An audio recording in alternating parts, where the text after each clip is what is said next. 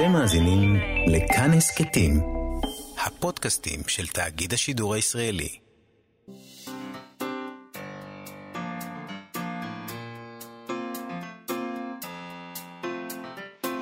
מה שכרוך עם יובל אביבי ומה יעשה לה. שלום, צהריים טובים, אנחנו מאיה סלע ויובל אביבי, במה שכרוך, מגזין הספרות היומי של כאן תרבות, ב-104.9 ו-105.3 FM, או באפליקציה או באתר. איתנו באולפן היום רועי קנטן ואבי שמאי שעושים איתנו את התוכנית, שלום לכם, ושלום גם לך, יובל אביבי. שלום מאיה סלע. החיים הקורסים בגיל 40, זה נושא שחביב עליי אישית מאוד בזמן האחרון. ההבנה הזאת היא שהכל דרק, אבל כבר מאוחר מדי לשנות. אפשר היה קודם, אבל עכשיו מאוחר מדי. אגב, זה לא מאוחר מדי. לא חושבת? באמת. כן. אבל אולי אני צריך uh, להגיד את זה לעצמי כדי לא לעשות משהו בקשר לזה. אוקיי. בסדר, זה יכול להיות. אולי. זה לא מאוחר מדי לשנות, אז זה קשה לשנות בגיל 40 פשוט. אבל אני רואה שעם ה... הטענה שהחיים זה דרק, את לא מתווכחת. החיים הם לא דרק, יש בהם מוטיב של דרק, אבל יש בהם גם דברים יפים. מימד של דרק. יש פרחים שפורחים, ויש דבורים, וילדים לפעמים נחמדים, לא תמיד, יש כל מיני דברים, גם וגם, מימד של דרק. מימד של דרק. אה, טוב, להלך הרוח מיואש שלי, נקרא לזה? לא, אז זה לא ספר מיואש, זה לא ספר מיואש, אבל הוא בהחלט מדבר על זה שהחיים בגיל 40 המשברי, דרק. אפשר להגיד משברי. משברי, הלך רוח משברי, או, טוב שאת פה, באמת. הלך הרוח המשברי הזה מתאים כמו כפפה ליד לספר החדש של נטע חוטר, ברוכה הבאה לחיים שלך. אה, יצא בהוצאת תכלת. אה, ובו אה, מפגש של חברי ילדות, הם נוסעים לעיירת, עיירת, אפילו לא עיירה שם, נכון? מה זה, כפר? בדרום? לא יודע, זה מין חור כזה חור, בדרום. זה חור בדרום. אה, זה כבר נשמע כמו מתכון לסיוט, וזה אכן מתגלה כסיוט. זה באמת אה, אה, בדיוק מה שקורה שם. חוזרים לעבר ומגלים ש... כן, אבל כשאתה אומר סיוט, אז אתה מפספס מימד שלם של הספר המאוד מאוד מצחיק ומשעשע הזה. נכון, אה, והחד הזה. נכון. אה, אז זה לא ספר אימה. לא, זה, זה לא ספר אימה, אבל יש בו מתח, ויש בו הרבה מאוד אה, קטעים קשים על החיים, וגם, נגיד... אני לא חושבת שיש בו קטעים קשים על החיים. לא, זה כאילו... זה החיים עצמם, הם לא... בוא, אתה, אתה, אני מבינה שכולם עכשיו בקטע של uh, להיות דרמטיים וקורבנות ומסכנים ואומללים. אני משבר תמיד. גיל 40 זה לא קטעים קשים על החיים, זה בדיוק. דבר רגיל לגמרי. אבל בדיוק זה, האנשים האלה בגיל 40 שנמצאים במרכז הספר שלה, חוזרים אחורה לעבר, ואפילו הנעורים, שלכאורה אנחנו בגיל 40 אמורים להגיד, טוב, לפחות הנעורים היו אחלה, לא. מי אמר שאתם אמורים להגיד שלפחות הנעורים היו אחלה? בתפיסה הרומנטית. באיזה עולם אתה חי? מה קראת? סינדרלה? אני לא מבינה. לא, לסינדרלה היו אוקיי. חיים איומים. כן, נכון, ואז זה עבר, ואז היא מצאה נסיך. תחפש. נסיך, יובל, יכול להיות שזה הפתרון וואי, אני שלך. חייב נסיך. אני חייב נסיך, באמת. יש לך יפה, נסיך? זה הרגע אה, בשבילי. לשנות את החיים. בדיוק, את זה אפשר לשנות. אה, חוץ אה, מזה, מהדברים האלה, נדבר גם עם אילי גרין, צייד הספרים שלנו, איתו נקליל את האווירה עם נאצים. נכון, נדבר איתו על נאצים, אבל לפני כל הדבר הזה, קצת חדשות מהעולם, ספציפית מבלארוס. שם מתחוללות בתקופה האחרונה מהומות והפגנות בעקבות הבחירות לנשיאות, אה, שרבים מאמינים שזויפו. אה, זכה בהן הנשיא המכהן זה 26 שנים, אלכסנדר לוקשנקו, ששלח את הצבא לדכא את ההפגנות באלימות. אנחנו רואים- את זה בטלוויזיה כל ערב, אה, תלוי בטוב ליבם של המהדורות אה, מהדורות החדשות, אם, זה, אם הם חושבים, חושבים שזה מספיק חשוב. בדרך כלל לא. Uh, בעקבות זאת, חלק ממנהיגי האופוזיציה ברחו מהמדינה, חלקם נכלאו ונעלמו. Uh, באופן כללי, יש במדינה הזאת כאוס שמחלחל גם לרוסיה. אה, אנשי רוח שהיו מזוהים עם האופוזיציה נכלאו, או הוגלו גם, אבל לא זוכת פרס נובל לספרות, סבטלנה אלכסייב, שהיא, אלכסייביץ', אלכסייביץ', כן. אה, שהיא חברת הוועדה המתאמת של האופוזיציה. לפי מה שהבנתי, היא האחרונה מבין הוועדה הזאת שלא שעוד נכלאה, נמצאת, כן. או הוגלתה, או נעלמה מהמם. פשוט. אה, אז אין יותר אה, ועדה מתאמת שלו. היא ועדה מתאמת של האופוזיציה. היא פרסמה ב Belarusian PEN Center מכתב פתוח לאנשי הרוח והספרות הרוסים. אה, תחת הכותרת, מדוע אתם שותקים? אנחנו עדיין אחים. נכון. Uh, בוויינט פרסמו חלק מהמכתב הפומבי שלה, שבו היא כתבה, חטפו את הארץ שלנו, חוטפים את הטובים שבנו, אבל uh, במקום העקורים משורותינו התייצבו מאות אחרים. זאת לא התקוממות של המועצה המתאמת, זאת התקוממות של כל המדינה. לא תכננו הפיכה. לא רצינו שייווצר קרע במדינה, רצינו שבחברה שלנו יתחיל שיח. לוקשנקו אמר שהוא לא ידבר עם הרחוב, אבל הרחוב מורכב ממאות אלפי אנשים שבכל ראשון ובכל יום יוצאים לרחוב. זה לא רחוב, זה העם. אנשים יוצאים לרחוב עם ילדיהם הקטנים כי הם מאמינים שהם ינצחו. הייתי רוצה לפנות לאינטלקטואלים ברוסיה. מדוע אתם שותקים? אנחנו שומעים רק לעיתים רחוקות קולות תמיכה. מדוע אתם שותקים כשאתם רואים איך דורכים על עם קטן וגאה? הרי אנחנו אחים. אה, כן. יכול להיות שהנראות הבינלאומית שלה כזוכת פרס נובל זה תמיד משהו שעוזר, אז זה, יכול להיות שזה מגן עליה בינתיים, אבל יכול מאוד להיות גם שההגנה הזאת לא תחזיק מעמד, כי אחרי שהיא פרסמה את המכתב הזה, ב-BBC פרסמו שהיא טוענת שגברים חמושים אה, במסכות ניסו לפרוץ לביתה, ושכל הזמן מטרידים אותה עם דפיקות בדלת ועם צלצולי טלפון ושיטות כאלה של משטר דמוקרטי. אה, בעקבות זאת הגיעו כל מיני אה, דיפלומטים אירופאים לבית שלה, והם הצטלמו שם, שיראו, פרסמו את זה ברשתות החברתיות, צילום שלה עם כל מיני דיפלומטים ממדינות אחרות, ככל הנראה כדי להזהיר אנשים שיש עדים, אה, לנסות למנוע את מאסרה על ידי כוחות ששולח הנשיא. העיתוני, העיתונאית משה גסן, שסבלה מרדיפות בהרצאה שלה אחרי שפרסמה ספר לא מחמיא במיוחד על פוטין, יצרה קשר עם אלכסביץ' בטלפון וכתבה על כך במגזין ניו יורקר, שם היא כותבת כבר כמה שנים. היא סיפרה שם שאלכסביץ' עזבה את מדינתה בעבר, אבל הבינה שאינה יכולה לחיות בגלות ולהתעלם ממה שקורה בהרצאה. היא אמרה, אני לא רוצה שלוקשנקו יוכל להגיד שברחתי. אני לא רוצה שאנשים יאבדו את תקוותם האחרונה. אז אני אהיה כאן עד הסוף. אה, בתקשורת פורסמו גם תגובות של אה, אנשי רוח רוסים. בכל זאת היה היענות מסוימת למכתב שלה. אה, בין השאר כתבה הסופרת לודמילה אוליצקיה. חלק מהספרים שלה, כמו לוויה עליזה, גם תורגמו לעברית. היא כתבה כך: ביסודה של המחאה הזאת עומדת תחושת הערך העצמי של האנשים שלא רוצים להשלים עם שלטון של אדם, שלטון של אדם שיכור מכוח אינסופי, לא משכיל ומוגבל.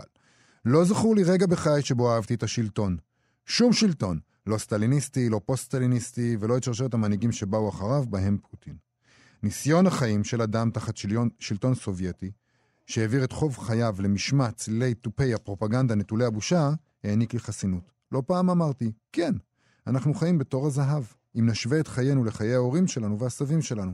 מסך הברזל נפל, הגבולות נפתחו, המידע על העולם בחוץ שהשלטון תמיד הסתיר זורם, כל הדורש יכול לקבל אותו בלחיצת כפתור במחשב. אפילו המעצרים הפכו זהירים יותר, מדויקים יותר, לא בהיקפים הסטליניסטיים. האירועים בבלארוס מוטטו את הראייה האידיאליסטית שלי על החיים. ניכר שהשלטון חושף את שיניו כשהוא מרגיש שמאיימים על קיומו הבלתי מוגבל והלא חוקי. מפתיע ככל שיהיה, אזרחי בלארוס יתבררו כיותר רגישים לחוסר מוסריות וחוסר בושה של השלטון. תחושת הכבוד העצמי שלהם התבררה כחזקה יותר מהאינרציה, הפחד והעצלות החברתית שבה חיים רוב אזרחי המרחב הפוסט-סובייטי. אבל היא לא הסבירה למה היא לא, אה, עד שלא קראו לה להגיב, היא לא, היא לא טרחה להגיב. את זה היא לא הסבירה. קצת קשה להגיב, אבל זה מפחיד נורא. מפחיד? טוב, בסדר. אז, לא, אז מה? לא נלחמים בכלום, והכל מפחיד. לא. לא מגיבים, אני... שותקים. לא שאלה כי ש... שקט הוא רפש. לא. קורים אבל... שם דברים מטורפים. אנשים נעלמים. אה, אנשים, אה, מנהיגי האופוזיציה מורעלים ומוצאים אותם אחר כך באיזה בית חולים שכוח אל רקובים לגמרי. אה, זה מפחיד, מה? אה, נכון שצריך לדבר, אבל כשאתה סופר בסך הכל, או סופרת, ואתה, יש לך, ואתה לא רוצה למות, אתה לא רוצה ש... אתה בסך הכל כתבת ספר, והשלטון, אתה יודע שהשלטון לוקח אנשים שמדברים נגדו. טוב, ו... אז אתה רואה, אתה יכול לראות סופר כאדם שהוא בסך הכל כתב ספר, אז אתה אומר שאין שום ערך ל... לא, זה לא מה שאני אומר, אני אומר שאפשר להבין את השתיקה. אני חושב שאפשר להבין את השתיקה כשהורגים את מי שלא שותק. לאן זה הולך השתיקה הזאת? זאת אומרת, פה הם שותקים בגלל זה, ופה הם שותקים בגלל דבר אחר. לא אומר שלא צריך להיאבק, אבל לא אני אומר שזה מדובר בבני אדם, ואפשר להבין את הפחד שלהם. אפשר להבין את הפחד שלהם. אוקיי.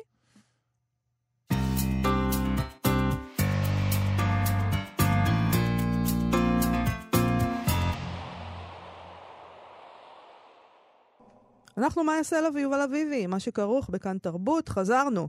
ברוכה הבאה לחיים שלך, הספר החדש של נטע חוטר, הוא סיפור מר ומצחיק וחד על קבוצת חברי ילדות שחוזרים לחור שבו הם גדלו, אפשר לקרוא לזה אחרת, עיירה שכוחת אל בדרום, אה, למה שהם היו ולמה שהם עשו, וגם למה שנהיה מהם. אה, ולא הרבה נהיה מהם, כלומר, לא הרבה נהיה מכולנו. אה, אנשים עובדים, מתחתנים, מגדלים ילדים, מתגרשים, קצת עלובים, קצת ממורמרים, קצת סובלים. אה, לנטע חוטר יש כישרון יוצא דופן לתאר את הקטנות הזאת. למשל, ככה היא כותבת על העבר.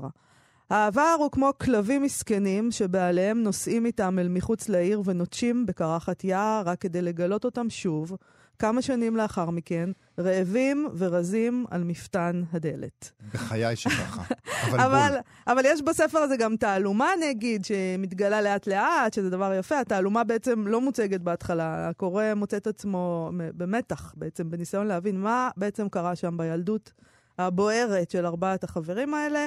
אה, אנחנו מדברים פה על הרומן השני של נטע חוטר, קדם לו תזכירי לי מי את, והוא רואה אור בהוצאת תכלת. נטע חוטר היא בת 40. בדרך כלל אנחנו לא מציינים גיל פה בתוכנית של המרואיינים, אבל הגיל פה חשוב. אה, עוד מעט נדבר פשוט על משבר גיל ה-40. אה, היא עיתונאית והיא תסריטאית והיא אימא לילד, שלום נטע חוטר. אהלן, מה העניינים? בסדר גמור. אז, אז אי אפשר להיפטר מהעבר, בסוף אנחנו נהיה חייבים להגיע לפגישת המחזור הזאת? אני, אני חושבת שאי אפשר, שאנחנו... אני מאוד בעד אה, לזרוק גפרור ולצעוד קדימה ולמחוק את הכל ולהמציא את עצמך מחדש. ואני גם שונאת פגישות מחזור ושונאת את פייסבוק, הוא כופה עליי אותן. כן. או פגישות בכלל, אגב, אבל לא בסדר. פגישות לגמרי. כן. בני אדם, אבל באופן כללי. כן, אבל בפייסבוק אתה צריך להיות בן אדם נורא, נורא שלם בשביל להיות סבבה עם זה שהמורה שלך והאקס שלך ודודה שלך יעשו לך לייק לאותו פוסט, זה, זה להתחייב על אישיות. נכון, נכון. לא, לא מתאים. אבל זה לא מה שקורה בספר. בספר הם נכון. ממש במציאות. הם ממש יוצאים מפייסבוק וחוזרים. אה, ונוסעים לעבר, נכון, כן, אבל אני- אני... אני חושבת שאין להם ברירה, שבשלב מסוים, אה, בשביל כולנו כנראה, אם אנחנו מגיעים למסקנה שאנחנו רוצים לחיות חיים שיותר, אה, שיותר טובים לנו, או להיות קרובים יותר לבן אדם שבא לנו להיות, אנחנו נצטרך לחזור אחורה. את כותבת בספר על התופעה הזאת שאנחנו חוזרים אחורה, אה, זאת אומרת, כאילו, לא- לאיזה מקום, נגיד שגדלנו בו, ופתאום הכל נראה לנו קטן. העולם, אולם הספורט בבית הספר שבו נולדנו אה, נראה פתאום, אה, בו- שבו למדנו נראה פתאום קטן, ואת אומרת, את כותבת בספר שזה מנגנון הגנה, את כותבת, זה לא להגיד שמשהו קטן, זה להגיד שאתה גדול, שעכשיו לא יכולים לפגוע בך. וחשבתי לעצמי שאולי המשבר הזה של גיל 40 נובע בדיוק מהדבר הזה. כשאנחנו צעירים, אנחנו חושבים שבגיל 40 אנחנו כבר נדע משהו, ונהיה גדולים ונהיה חזקים, ואז אה, זה לא כן. קורה. אנחנו מגיעים לגיל 40 ואנחנו עדיין אידיוטים חלשים, אפילו יותר. אפילו יותר. אבל, אבל, אבל, קצת ב, אבל קצת בכוונה, כי, כי יש משהו בגיל 40 שמביא לך את כל ההסבות קריירה. כן. המש, זה המשבר גיל 40, שזה פשוט מינוח שהוא, שהוא טיפה מבאס, כי הוא, כי הוא שלילי, הוא מקטין, הוא איזה, ממסגר את זה כאיזו התחרפנות, שבתכלס זה, זה, זה כאילו ללכת לכתוב ספרים, לרדת 30 קילו, לעשות uh, ג'ו-ג'יצו. אז את אומרת שזה. דבר חיובי, כן, יו- יובל פה, נפלה לו הלסת מהג'יו-ג'יצו. את טוענת שאני עושה ג'ו-ג'יצו בגלל בגלל משבר גיל ה-40? ברור, יובל, נו, באמת. וזה מהמם, בטח. לא, יש משהו... אני עושה את זה כי אני. גבר מוגשם, אה, שמצא את עצמו... וואי, ברור, כל כך ברור. לא נכון, אני לא יכול אתה להגיד את זה. מתאבק עם גברים אחרים על מזרון, כן. ו-owning it ברמות. את יודעת שלא עשיתי את זה אה, כבר בערך חצי שנה, ועכשיו כמעט יורדות לי דמעות, אני מתגעגע למקום הזה. תודה ש- שחלקת, יובל. כאילו? כן, בגלל הקורונה. אי אפשר להתגלגל עם גברים מזיעים אחרים כשיש קורונה. עוד, עוד, עוד קצת, עוד סגר אחד ו... עוד סגר אחד ודי. אז רגע, אז בעצם מה שאת אומרת שהדבר הזה שאנחנו קוראים לו משבר, הוא, הוא לא דבר רע, הוא דבר חיובי. אנחנו מתגרשות, שזה דבר טוב. בהחלט. אה, here, here. אנחנו... יובל, גם אתה אומנם לא, אה, לא איתנו בדבר הזה, אבל אה, בסדר. מה, בגירושין? כן, אתה... את אומרת שאני עושה טעות, כאילו. זה- התכלית. לא, זה לא טעות, זה לא טעות. פשוט. כל אחד צריך למצוא את... אתה היית צריך או אה, להתגרש או לעשות. ג'יו-ג'יצו. בין- בחרת בין בג'יו-ג'יצו. להתגרש לבין לעשות ג'ו-ג'יצו, אני באמת בוחר בג'ו-ג'יצו, אבל...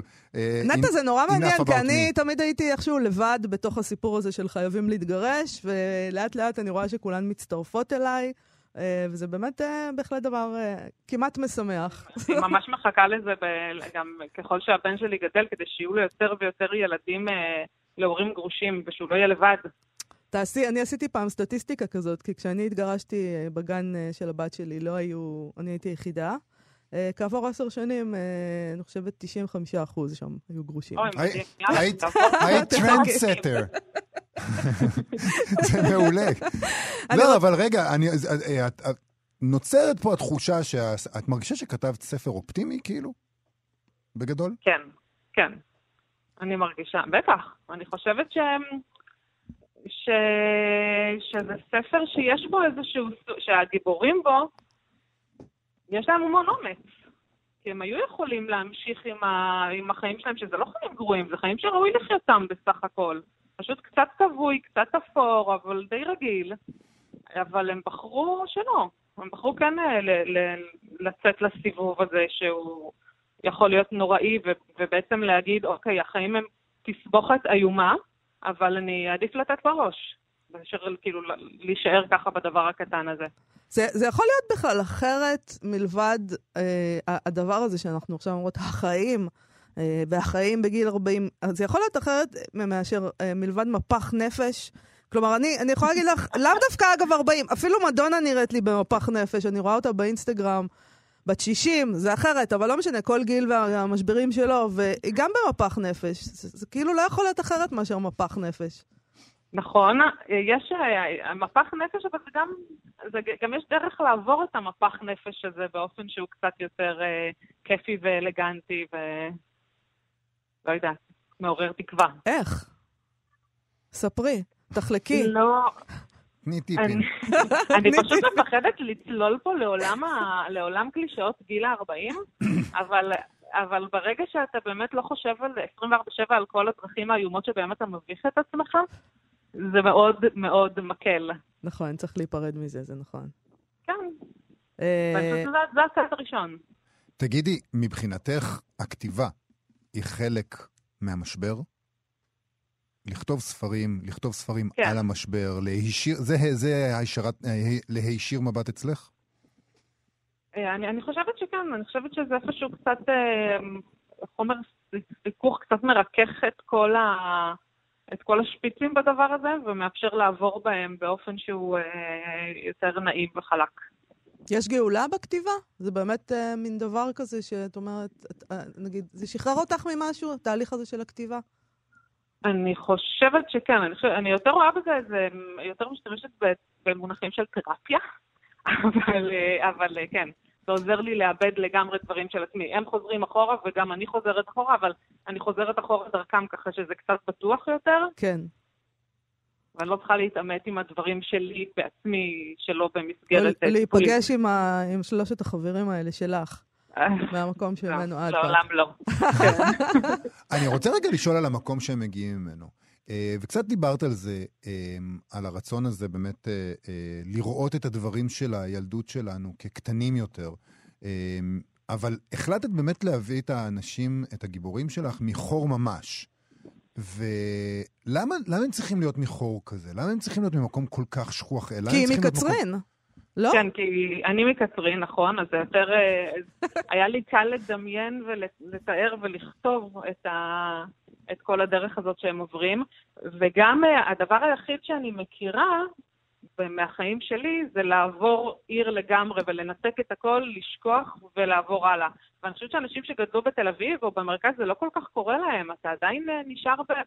באותה מסגרת, שזה אגב איום ונורא בעיניי. נכון, אין לאן זה לברוח. הרבה יותר גרוע, את זה הרבה צודקת. יותר גרוע, זה, זה רק לניו יורק. זה, נכון, נכון. לעזוב אותם, אז לי כן, הייתה לי איפשהו פריבילגיה כאן, כי זה...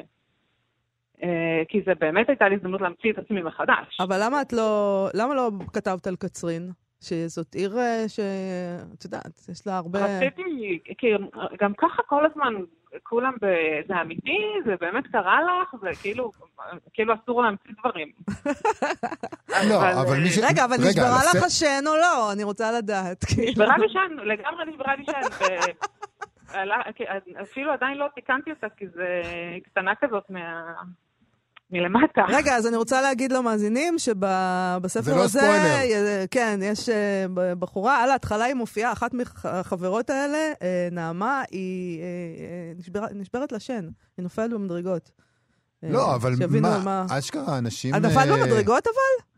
לא, לא נפלתי מהמדרגות, נשברה לי שן כשאכלתי תפוח, שזה אחד הדברים הכי זקנים. שיכולים לקרות. לאדם. זה כן, משבר. נכון, נכון. זה משבר. זה הוכחה לכיליון הגוף לא, ובגדתו. השיגיים שלי לא חזקות יותר. לעבור לפירה בבקשה. אה, הבמבה. אה, אבל באמת אנשים שאלו אותך אחרי שהם קראו את הספר הזה, אם זה מבוסס על סיפור אמיתי, כי נרא- נראה לי שאם אתה מגיע לסוף, אז ברור לך שיש פה אי אלו המצאות. שואלים אותי גם בספר הקודם ו- וגם בספר הזה כל הזמן על, על דברים קטנים, על דמויות, האם הם אמיתיים, האם הם לא, וזה... אה, שום דבר לא אמיתי, כמובן, אבל אני שמח לשמוע. אמיתיים, תודה. אה, הרגשות אמיתיים, התובנות אמיתיות. זהו, אני כן. מבחינתי הכל אמיתי בספר הזה. אה, מעולה. אולי- אולי זה לא קרה לנטע חוטר, אבל זה זה ללא קורה לגלי. ונעמה, כן. וכן. תשמעי, ל- אפשר... לעשות ילד, ו- וכן, הרבה, הכל שם אמיתי, חוץ מה... אה, ילדים, ילדים. אני- יש גם את העניין הזה עם ילדים, ואת ה, אה, את התובנה הזאת שם, של הדר, נדמה לי, אם אני לא טועה, שזה לא כיף אף פעם, שהוא שואל מתי זה יהיה כיף אבל, הדבר הזה. גם יש שם נורא כנות בקשר לזה שאפשר לאהוב יותר ילד אחד שלך, וילד אחר להגיד, אה, הוא, הוא, אני רואה מה מוצאים בו, אבל אני לא אוהב לבלות איתו. זה, כן, זה, יש לי רק ילד אחד, אבל זה כן אחד החששות ב, בלהביא עוד ילד, של רגע, שנייה, אבל ואם אני לא, ואם אני ואם פחות יבוא לי טוב. אני רוצה אה, לשאול, אנחנו תכף צריכים לסיים, אבל יש שם גם דמות נוספת. יש דמות נוספת צעירה מאוד, אה, מאוד, יחסית אלינו, אה, ובהתחלה אתה נורא רוצה להתפתות לכיוון הזה של אה, לזלזל בה, כי היא צעירה ולכאורה אה, לא מאוד חכמה וכולי וכולי, אבל מתגלה שהיא הרבה יותר, לא הרבה יותר, אבל שהיא ממש, אה, ממש חדה. ואני חושב. נכון. וזה כאילו איזו אמירה גם עלינו, על איך שאנחנו מתיימרים לראות את עצמנו מול אנשים שהם פחות או יותר 10 או 15 שנים יותר צעירים מאיתנו, ואנחנו כאילו אומרים, או, חכו שתהיו בגיל שלנו עם הניסיון שלנו, ובעצם הם יודעים על החיים אולי יותר הם מאיתנו כבר. פיתחו את הכל. ע- עקרונית זו- דמות שבכלל לא הייתה אמורה לחזור והתאהבתי בה תוך כדי ואמרתי, טוב, אני, אני חייבת את הסיפור האהבה המטומטם והמהמם הזה, אבל, אה, אבל הדמות של הגר היא, כן, די, הם, אה, הדור שאחרינו הם חכמים יותר, הם טובים יותר, ויש להכיר בכך. זה ממש מדכא. אם הם לא סובלים מכל מה שאנחנו סבלנו, אז ממש לא בסדר. הם יסבלו מדברים אחרים, אני מקווה. ואם לא, אז אנחנו נדאג לזה באופן אישי. אבל זה מיועד גם להם? זה מיועד גם לבני 24, או שצריך להיות כאילו בן 40 כדי לקרוא את זה? אני לא יודעת, זה כמו ששואלים אותי אם זה מיועד לגברים. אני, אני מקווה שכן. אני, אני, אני חושבת ש... חושבת שכן. יכול להיות שפש, שפשוט פחות הזדהו עם הכל ספציפית כמו שאני ו, ונשים בגילים מזדהות, אבל, אה, אבל כן. לגברים זה בטוח מיועד. ברוכה הבאה יופי. לחיים שלך. נטע חוטר, יצא בהוצאת תכלת. י- מצחיק, מצחיק ואופטימי. תודה תודה. רבה, נטע. תודה. להתראות. ביי ביי. ביי ביי.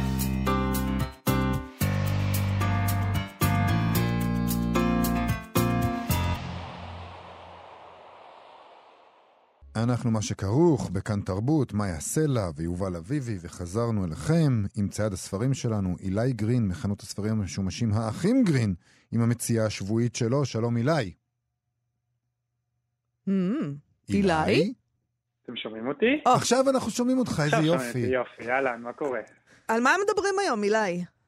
הבטחנו נאצים. נכון, זה תמיד נושא שמשמח את כולנו. נכון. אז אה, כהרגלי, אני אה, פורק ארגזים, ומגיע אה, מפשפש ומפשפש, ואז הגעתי לאיזה חוברת, היא פריחה. אתם יודעים מה זה פריך שספר נהיה פריך? מתפורר לך ביד? שהוא מתפורר לי ביד לגמרי, זה ממש כאילו, אני נגעתי בו בקודש ולא לא הבנתי מה אני רואה, ואז אני רואה כזה צלב קרס על הכריכה, שזה תמיד מושך את תשומת ליבי.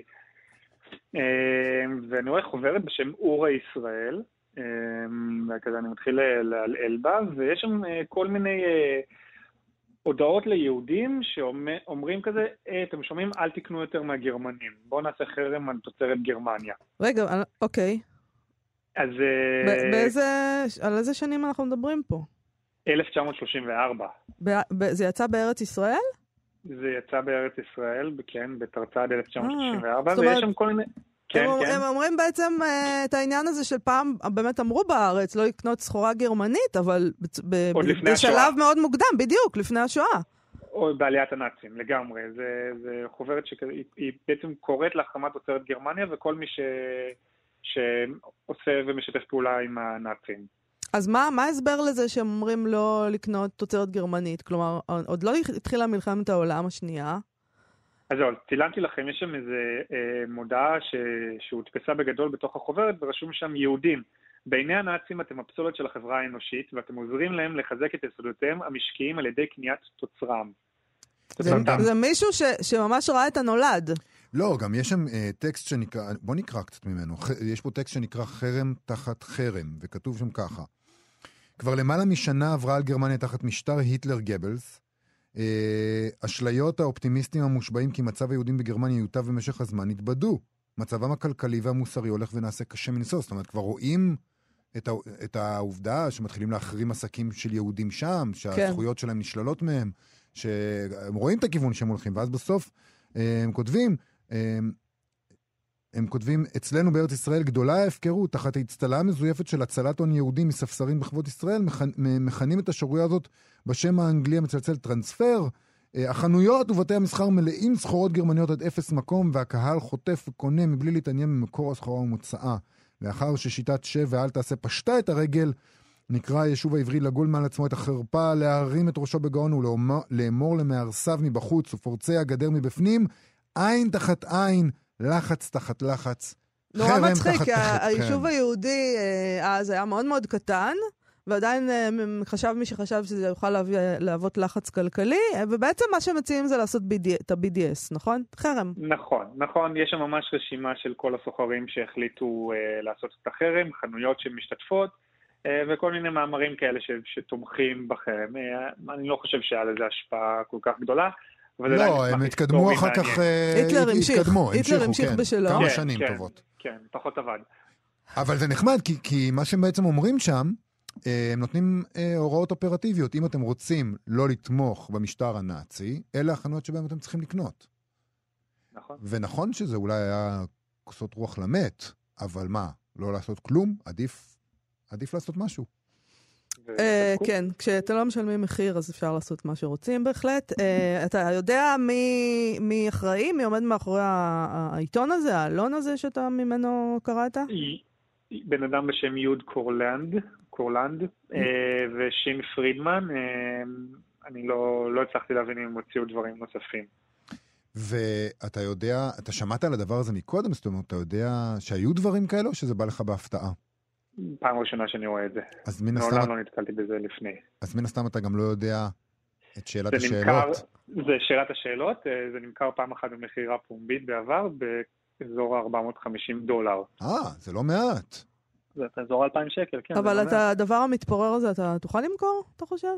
כפי שאתה כן, מכרת אותו? כי, כי שמתי אותו בניילונית ככה שתגן עליו, ופשוט הכריכה טיפה מתנתקת, אבל אה, הוא עוד במצב טוב יחסית. קריא לחלוטין. מרתק, מרתק. כן, זה מדהים. יפה. אני רוצה לשאול אותך, אתה אומר שאתה פורק ארגזים, ואנחנו יודעים שאתה אתה פורק ארגזים לפעמים חודשים ארוכים אחרי שקנית אותם ואין לך מושג מאיפה זה הגיע. האם אתה נכון. יודע מאיפה התגלגל אה, לידיים שלך הדבר הזה, או שזה מארגז עלום שם? אין לי מושג. אתה זה חייב להתחיל לעבוד על רגע, זה, רגע, בן אדם. יש לי הצעה, יש לי הצעה, אוקיי. לרשום את השם של... תרשום על הארגז את השם של האדם שקנית ממנו עם הכתובת, כדי שתוכל יש לו לזכור. 300 ארגזים בחודש. אז מה, מה הבעיה. לכתוב? ניסיתי ליישם, אני חייב להגיד שלא רק שזה בעיה לכתוב, אני עכשיו שכרתי מחסן נוסף, אה, שנמצאים שם רק ארגזים. אוקיי, אז, אתה אה, צריך, אה, אתה צריך מזכיר, שיזכיר לך, או שיעשה את זה, שהוא יכתוב. או לחילופין. אתה צריך לטפל בבעיה שיש לך. ניכר שזה מתחיל להיראות כמו בעיה. שאני קונה אני OCD. קונה יותר משאני מוכר. כן. אתה, אתה, אתה נהיה אגרן, אתה מפסיק להיות סוחר ואתה נהיה. אגרן. כן, בדיוק. אילי גרין, האחים גרין, אה, תודה רבה לך על השיחה הזאת. נמשיך את הטיפול שבוע הבא. להתראות. ביי.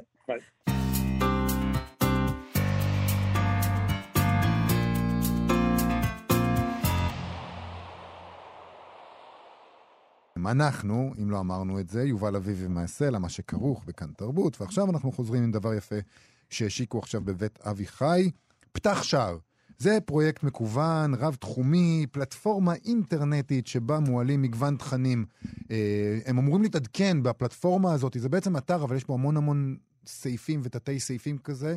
אה, לאורך כל חגי תשרי זה אמור להתעדכן. אה, יש שם הרצאות, פודקאסטים, פיוטים, אומנות, שירה, כתבות, קולינריה אפילו, והכל מחולק שם אה, גם לפי תוכן שאתה רוצה. נניח אתה אומר, אני רוצה רק פודקאסטים, אז אני אומר לך את כל הפודקאסטים, וזה גם מחולק לפי אה, החגים. זאת אומרת, אתה יכול לבחור את התכנים שהם ייעדו ליום כיפור ולתשרי וכולי וכולי. ויש שם אה, גם, בין השאר, אנתולוגיה של שירה עברית, שבה משוררים כותבים על משוררים אחרים, וזה דבר יפה מאוד. ואנחנו רצינו לקרוא שניים מתוך הדברים האלה. כן. אני אקרא מתוך אה, אה, קטע של מיטל ניסים, שהיא כותבת על אה, יונה וולך. היא כותבת, זה כותרת החיפוש שלא יימצא, והיא כותבת על, אה, על אה, שיר מתוך תת-הכרה נפתחת כמו מניפה. השיר הולך ככה: ההכרה שלי נמוגה, כמו נרות נשמה ביום כיפור. יונה יונה זיכרון מתוק, אבל אני בזמן לבד.